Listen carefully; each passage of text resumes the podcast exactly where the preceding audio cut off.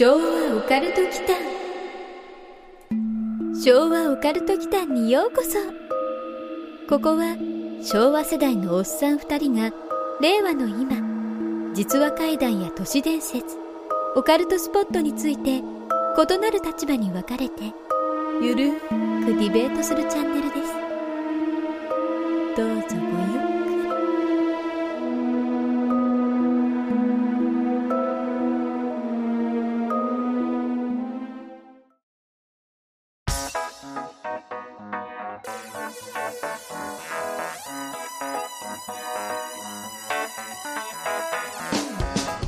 オカルト期間のマサですやすくんことやすです。今日なんですけどちょっとお知らせがあって実はねうん。今日本の今絶対に聞くべきポッドキャストを見つけようっていう趣旨ではい。ジャパンポッドキャストアワードっていうのが開催されてるんですようん。今年で第3回目なんですけどね、はいはいはうい。過去はどんな番組がアワードを取ったんですか？ん、2020年のうん第2回ではうん「アジな副音声」っていう voice of food っていう SPINEAR 系の番組ですねで初代は僕らも大好きな歴史を面白く学ぶコテンラジオさん。はい。まあ、あとは我々が参加しているレジャーカテゴリーとかねはい。はい。趣味のカテゴリーでいつも首位におられるあちらの方々がうんベストパーソナリティ賞とか、うんリスナーズチョイスでダブル受賞とかしてるんですけどね日本のポッドキャスト界を代表するような作品ですね。そうですね、うん。レジャー首位の方はもう強すぎますよね。まあ、TBS ですからねうん。あれよかったよね。あの、ネタでサムネイル同じ格好にしてみようかって話あったじゃない ありましたねあれやらなくてよかったよみたいなねあそうそうそうそう。こ れやんなくてよかったよね 恐れ多すぎますね本当ですよねもう勉強させてもらってますはい、はい。そんなわけで僭越ながら我々もねしっかり次戦から申請はしてみたんですけれどもこちらの番組をお聞きいただいている皆様もうん。もし当番組がお好みのようでございましたらぜひ Google でうん。ポッドキャストアワードで検索するか僕らがやっている昭和オカルト機関の Twitter の方で定期的にポストしてますので、うん。まあ、そちらからリスナー投票にてご投稿いただけるととても嬉しいです、はい、嬉しいですね。うん。項目は番組名その番組が好きな理由。うん、これはもう皆様の5人にお任せします。はいそうですね、はい。年齢性別あとメールアドレスぐらいですね。うん。うん、あ投稿する内容がね、はい、うん。もうほんの5分だけ時間が取れる時にぜひお願いします。はいお願いします、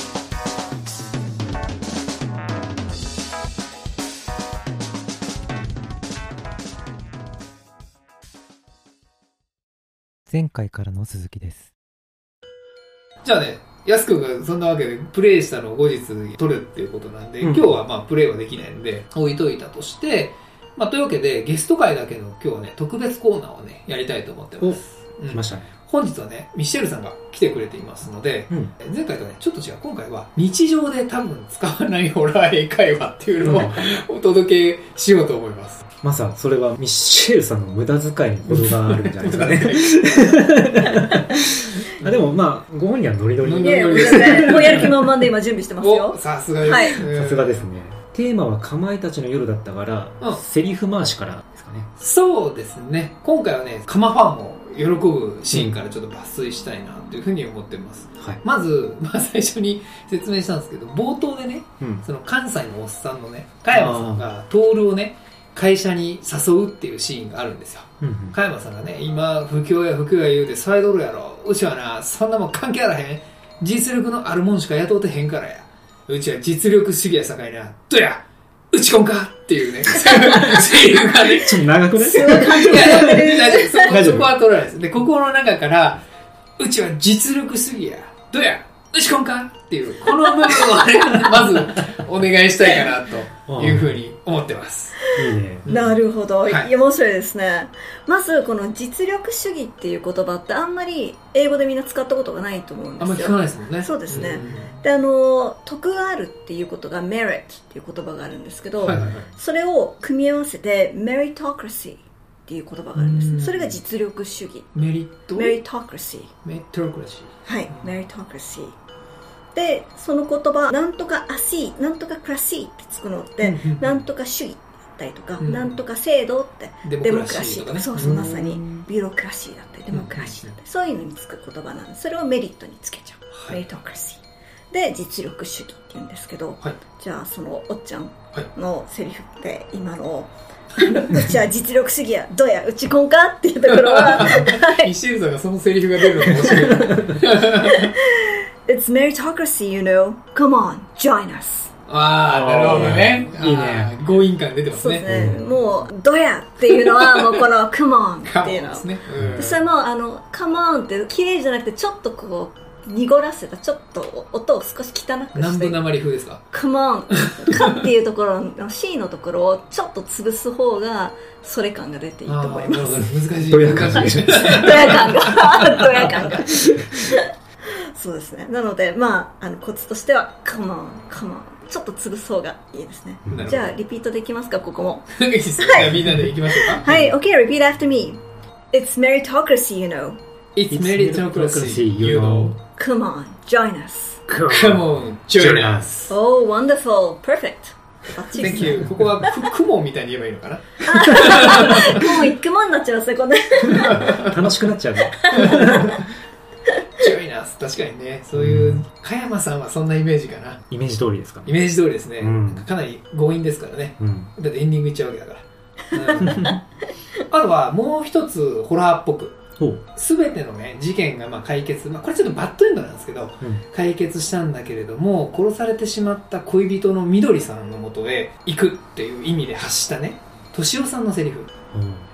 俺はちょっと彼女のところへ行ってくるっていう部分があるんですよ、ちょっと寂しい感じですうね。ん、ここねちょっと情緒たっぷりなんですよね。でまあどういうシーンかっていうのをあらかじめちょっとミセルさんには含みも含めてねうん。うんうん。お伝えしてるんですけどここお願いしますはい、そうですね。ちょっとその情感を出すために、ちょっと二通り言い方としてはあるんですけれども、はい王道な言い方だったら、うん。I'm just going to go see her。もうただ会いに行くだけだよみたいな感じの、うん I'm just going to go see her。Going to go, going to go っていうところをギュッとワンワードの音と音として言うといいですね。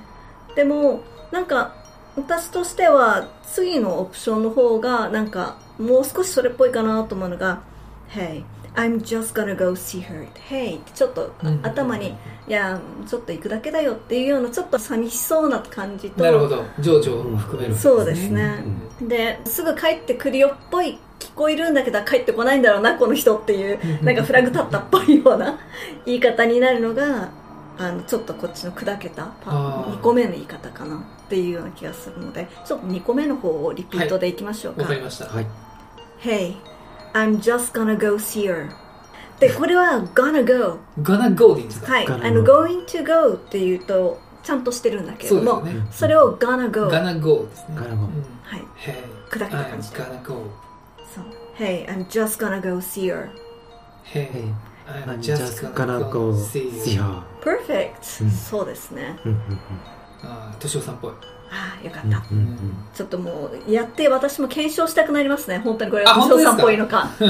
だんだんこう。うやりたくさせられてきてますね。術中にはまりつつある感じ。よかった。これ一応ね注釈ちゃんと僕入れたんですよ。事件が解決して犯人も拘束されているんだけれどうもん。敏夫の恋人であるみどりさんは犯人の手によって殺されていましたと。うんうん。でそのため敏夫はもう戻らないみどりさんを持って自殺を図りに行くっていう含みのあるシーンなんですよ。なるほどね。っていう注釈を入れたんですよ。うんでもね僕ねここでね犯人を明かしてないんですよ。犯人は誰と書いてないんですよ。うん。そうだからプレイする楽しみをちゃんと残してなるほど。お願いしたっていう。ところなんですよこれまだじゃあやらないと犯人。やらないとねそう犯人わかんない。殺したの誰？ってなっちゃいます、うん。その兵に込めた情緒が正しかったのかも検証しないといけない。そうそうですね。そういうことです、なるほどありがとうございました。じゃあお二人ともまあ安くはもうプレイすることは確定、確定ですね。うん、後取りね。うん。って。いうことでミシェルさんに関してももしかしたらプレイしていただけるそうですね。なんかここまで聞いちゃうとそうですよね。やっぱ気になりますよね。あマジですか？じゃあちょっと次回プレイ済みのお二人に対して またなんかやりたいね。回、うん。2やる？ワンのとこは術中にはまっていく。うん、まあ1やったら2もやりたくなってくるんですけど、うんうんまあ、ちょっとぜひちょっと一回じゃあプレイしてみてくださいよ。また遊びに来てください。ぜひぜひ喜んで。じゃあゴーゴーしてください。もちろんです。頑張りますはいじゃあ今日はどうもありがとうございましたこちらこそありがとうございましありがとうござたいました。昭和オカルト期間はいというわけではい。「かまいたちの夜」をミシェルさんもいらっしゃる時にうんうん。やってもらって、ミシェルさんの無駄遣いコーナーを 大変ありがたいのをやらせていただいて、うんまあ貴重なねはい。土曜日の収録時間を使ってうん。実際にダウンロードをしてもらってはい。やすくんにねうん。宣言通り、うん。まあ、やすくんは後日見てみますとか後日やってみますっていうのが多いんだけど、やらないことが多いので、うん。実際にこのゲームに関しては、まあ、バッドエンドまでをねひとまずの区切りにしてもらったわけですがいかがでした？ぐっといかない前提なのかと受けましたけど。言ったでしょ、うん。うん実際バットでした。で言ったでしょ、グッドエンド出なかったでしょ、うん。ちなみにねやすくんがねうん。初見で到達したのはうん。これねエンディング名もちゃんとあってあるんだ。うん、彼女をモップでっていうエンドなんですよ。これね、なかなか珍しいんですよ。珍しいんですか？珍しいです。なんでマリをね、うん犯人だと思ったんですかね、やすくんは。これ、ミシェルさんが行かないよね、ここって言ってたルートなんですけど。いや、だってさ、うん。加山さんかと思ったら死んでたし、あ犯人が？うん。あー OL3 人組も、となったら、こうんう、消去法でもう恋人しかいないかなって。消去法やっちゃった。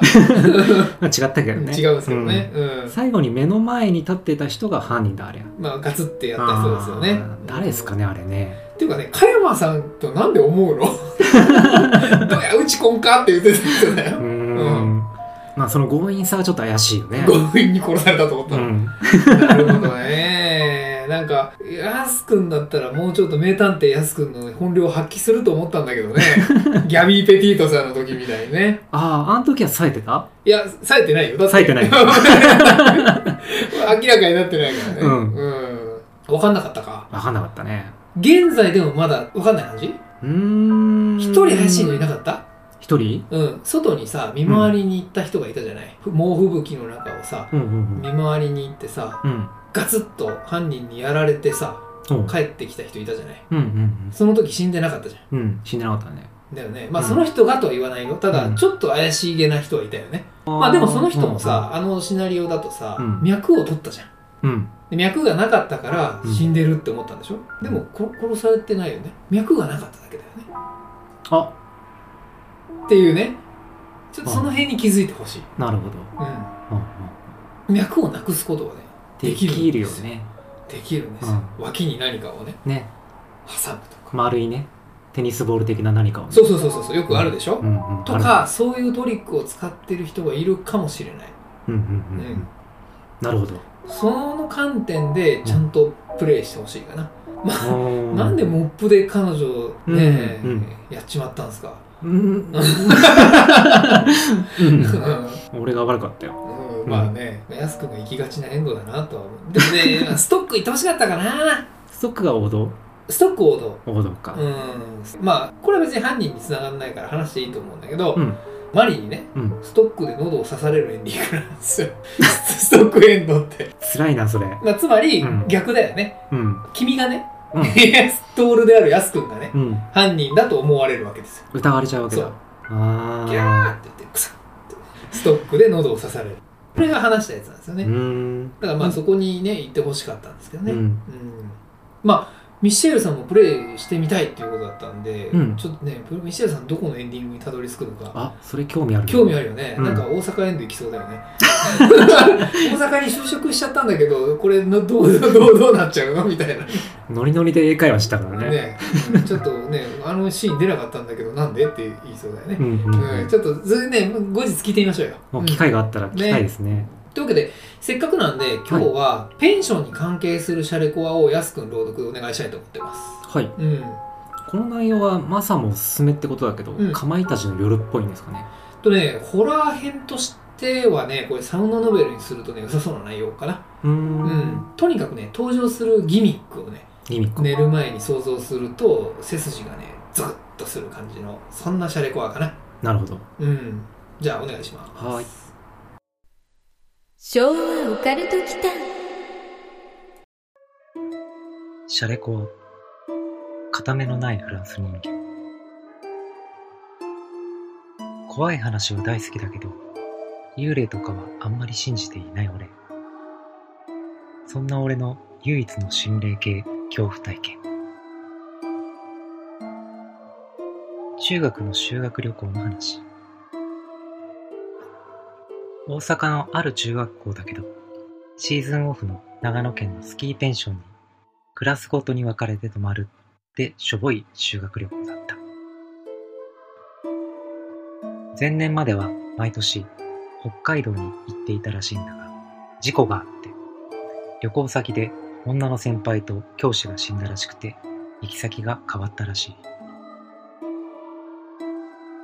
当然、やることはあまりなく、牧場行って牛乳作ったり、山登りしたり、つまらないものばかりだったけど、それでもテンションはそこそこ上がって、特に夜は部屋に集まって、うのしたり、写真撮ったり、好きな女の話とかで盛り上がって寝た。次の日、起きると隣の部屋が騒がしい。様子を見に行くと、ある男子生徒の布団の中に、でかいフランス人形が入っていたとのこと。俺も見たけど、体長90センチくらいあったし、いたずらのために持ち込めるサイズじゃない。しかも不気味なことに片目がくり抜かれていた。誰や、こんなん置いたやつ。お前呪われてるんちゃうかつうか、こんなでかいもん入れられてよく寝てたな。とか話していると、騒ぎを聞きつけて、小担人がやってきて、人形を見た途端。誰だこんないたずらをした奴は。普段から考えられない消え方で怒鳴り、人形を持って行った上に犯人はわからなかったが、連帯責任として俺のクラスはその日一日ペンションで謹慎になった。誰がやったかもわからない人形をいたいたずら程度で、修学旅行中に一日謹慎って処罰は普通に考えてありえない。当然、文句言う奴がいたわけだけど。お前がやったんか、とか言いながらビンタされた。そいつはメガネが割れてたから、相当本気ビンタだったと思う。それで文句を言える奴はいなくなって、全員謹慎することになった。その後、修学旅行を終えて学校に戻ってきたわけだが、その異常な切れ方をしていた副担任は、それ以降姿を見せなかった。担任の話では、戻ってきてすぐ交通事故にあって、足を骨折して入院中という説明だった。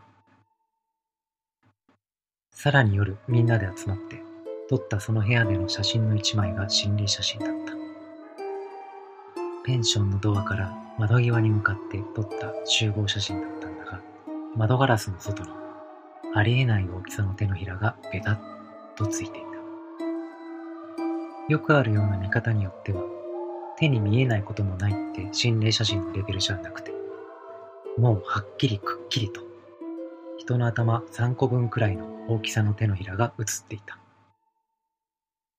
そのこともあって、副担任が入院した当初、クラスでは、ざまあみろ。罰が当たったな。人形を持って行って呪いがかかったんじゃね？程度の話には思ったけど、学科を担任しているわけでもなく、普段顔を合わせない副担任の噂はすぐに途切れた。夏休みに入って同じ中学に行っていたクラブの先輩たちと遊ぶ機会があり、その話をした。まあ、不気味な話ではあるけど、直接関係ない先輩たちは、ふーんって感じだったんだが、その中にいた女の先輩が変な顔をしながら、人形の造形を詳しく確認してきた。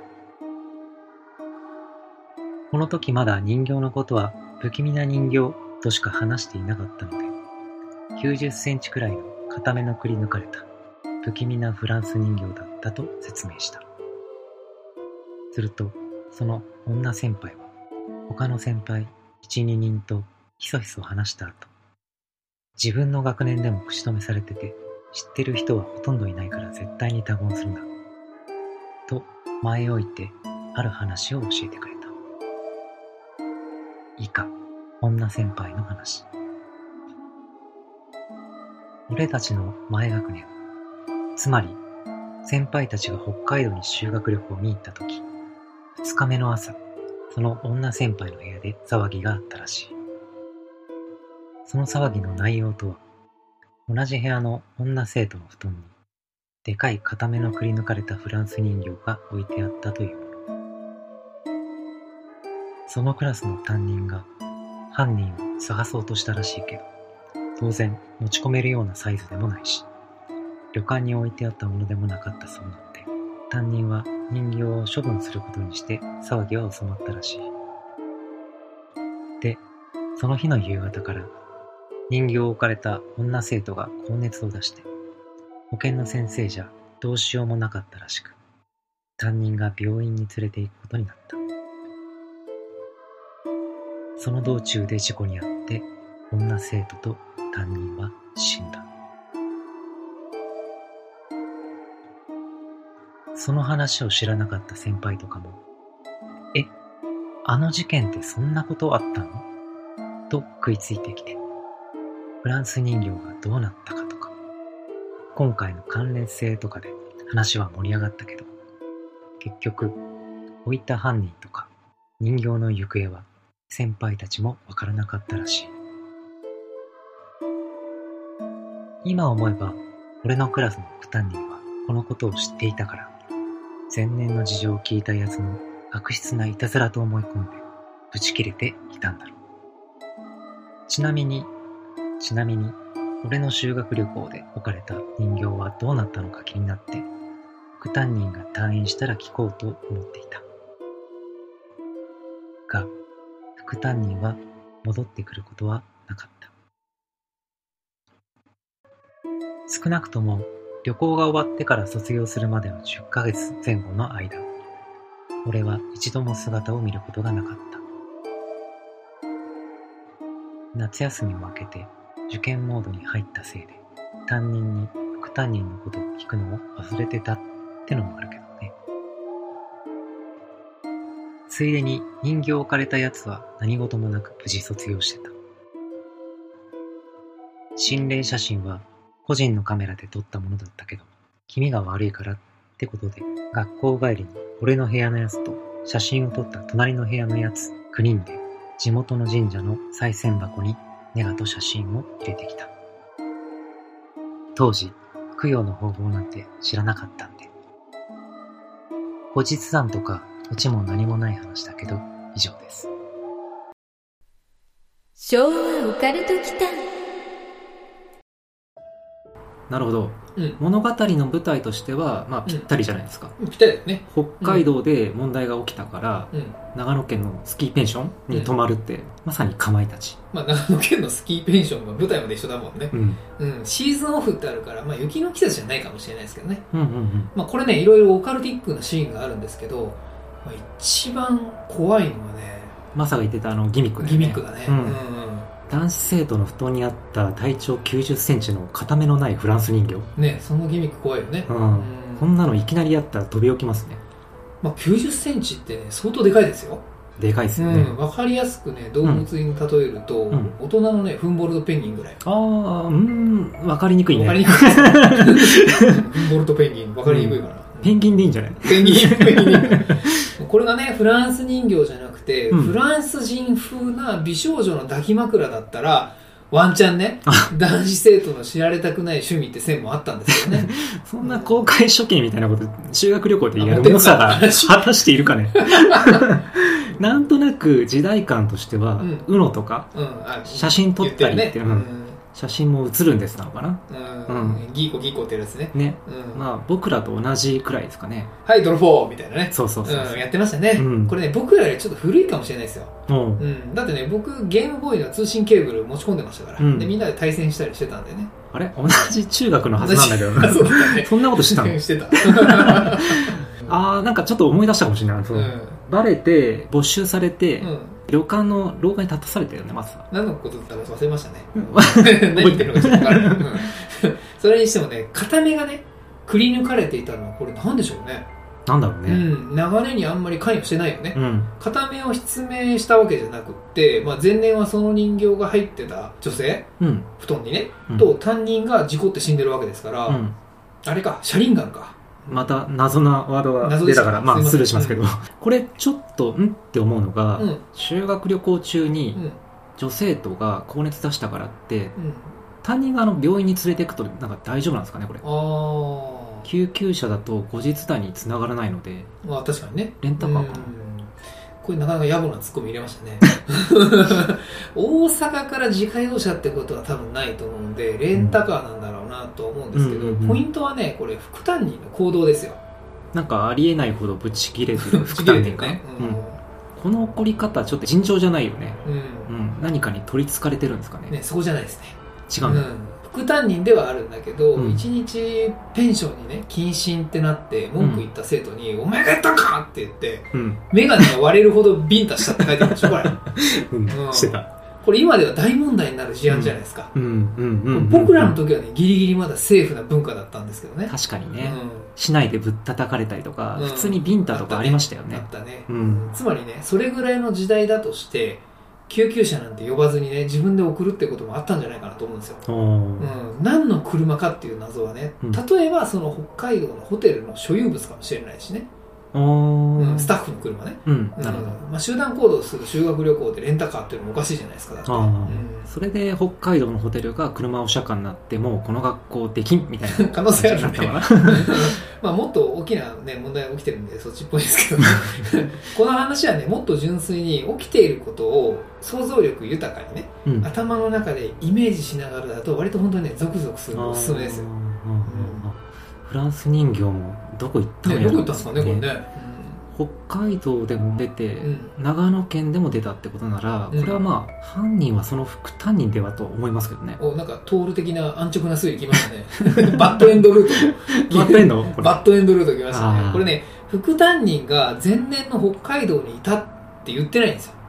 だからね断定はできないんですよ、聞いてたかもしれないみたいな、あー確かにそうねで生徒はさ中学浪人とかね留年しないと難しいでしょ、難しいね。うん、で先生も基本は学年またがって副担任ってあんまないじゃないですか。ああうんそうだね。だからねこれね保健の先生の方が可能性高いな。ああ確かにね。うん。選択肢ミスったねミスったね。うん。自分の選択だとまたバッドエンドルートバッドエンドだねこれは、かまいたちもこんなホラー編ってあるんですか？うん、あホラー編？仮面たち、うんうんうん。初代の悪霊編がホラーの位置づけなんですよあこんな感じではないね。ほう。ん。フランス人形みたいな感じではないですね。もっと直球ですね。う直球。うん。マリが、まあ、恋人がねうん。実の母親の悪霊に取りつかれちゃってねペンションの登場人物を襲っていくって話なんですけど。まあホラーならねもっと初代じゃない方がいいかな続編の「かまいたちの夜2」の「監獄島のわらべ歌」っていう方にあるうん陰陽編っていうのがあるんですけど、陰陽編。うん、断然そっちのがおすすめですね、マサのホラー方面でのおすすめってなんかめっちゃネタか、うん。めっちゃガチかどっちかだから借りかねるんですけど。失礼なこと言うね。これどっち？これはねガチの方。ガチの方。ガチの方、うん、いろんな意味で逃げ場もないし、うん。まあ、なんかいろいろものすごい姿でねみんなが迫ってくるっていう話なんでねめっちゃ怖いですよ、怖いうねん、ってこともあるのでこれシリーズ化しましょう、うん。うん、今回初代しか語られてないですから。うん。まあいっそのことね実況プレイでもすればいいんですけど、亀たちの夜を、うん、実況やってる人結構いるんですよ、あいるんだ、うん、権利的に許されるのか知らないですけどね。ああそういうとこあるよね、うん、でもね僕も好きなサウンドノベル系の YouTuber さんいるんですけど、はい。まあ、許可取ってねえだろうなって思いますけどね。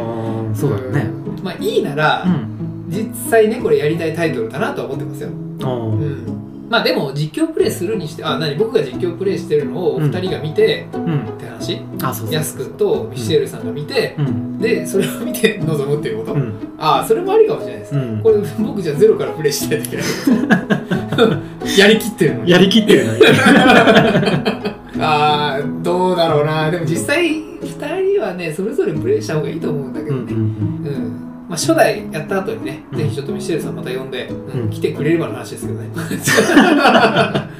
たちょっとこのお話してみましょうかじゃあ、はい。その時韓国島にするか初代にするかちょっと置いといてね、うんうんうん。でもどっちかがいいと思う。どっちかがいい、う。ん。まあ、今回初代やったんで、うん。プレイ後の感想かそれとも韓国島の方かね。そんな話でいいと思いますよ。わかりました、うん。じゃあちょっと長くなりましたがはい。カマファンはね楽しんでくれたと思うんですけどカマファンじゃない人もぜひカマをやってほしい、あ、でもやってみて面白かったですよ。あ本当ですか、うん。まあね、モップだったけどね。モップだったけどモね。ップだったけどね、まあ次はぜひちょっとストックに行ってほしいかな。ストック王道の方にね。王道の方に行ってほしいかな、でその後ペンションにたどり着かずに遭難エンドやってほしいかな。うんそんなのあんだ。あるスキー場でハッスルしまくっちゃってうん。夜になっちゃってねペンションにたどり着かないで、うん森の中でさまよっちゃう話があるんだけど、うん。それもでも怖いんだよ怖いね。怖い怖い怖いうん。だからトールとマリがさまよってようやく明かりが見えて、うんシュプールのねうん。あようやくたどり着いたって思ったらそのシュプールでもう殺人事件が起きてたって話みんな死んでたって話怖いっしょ怖いね。ここ行ってほしいねぜひうんやってほしい、たどり着くの難しそうだけどね。まあねちょっとねルうん分岐はあるかなっていう感じかな、というわけで今回はかまいたちの夜編でしたはい。はいありがとうございましたありがとうございました。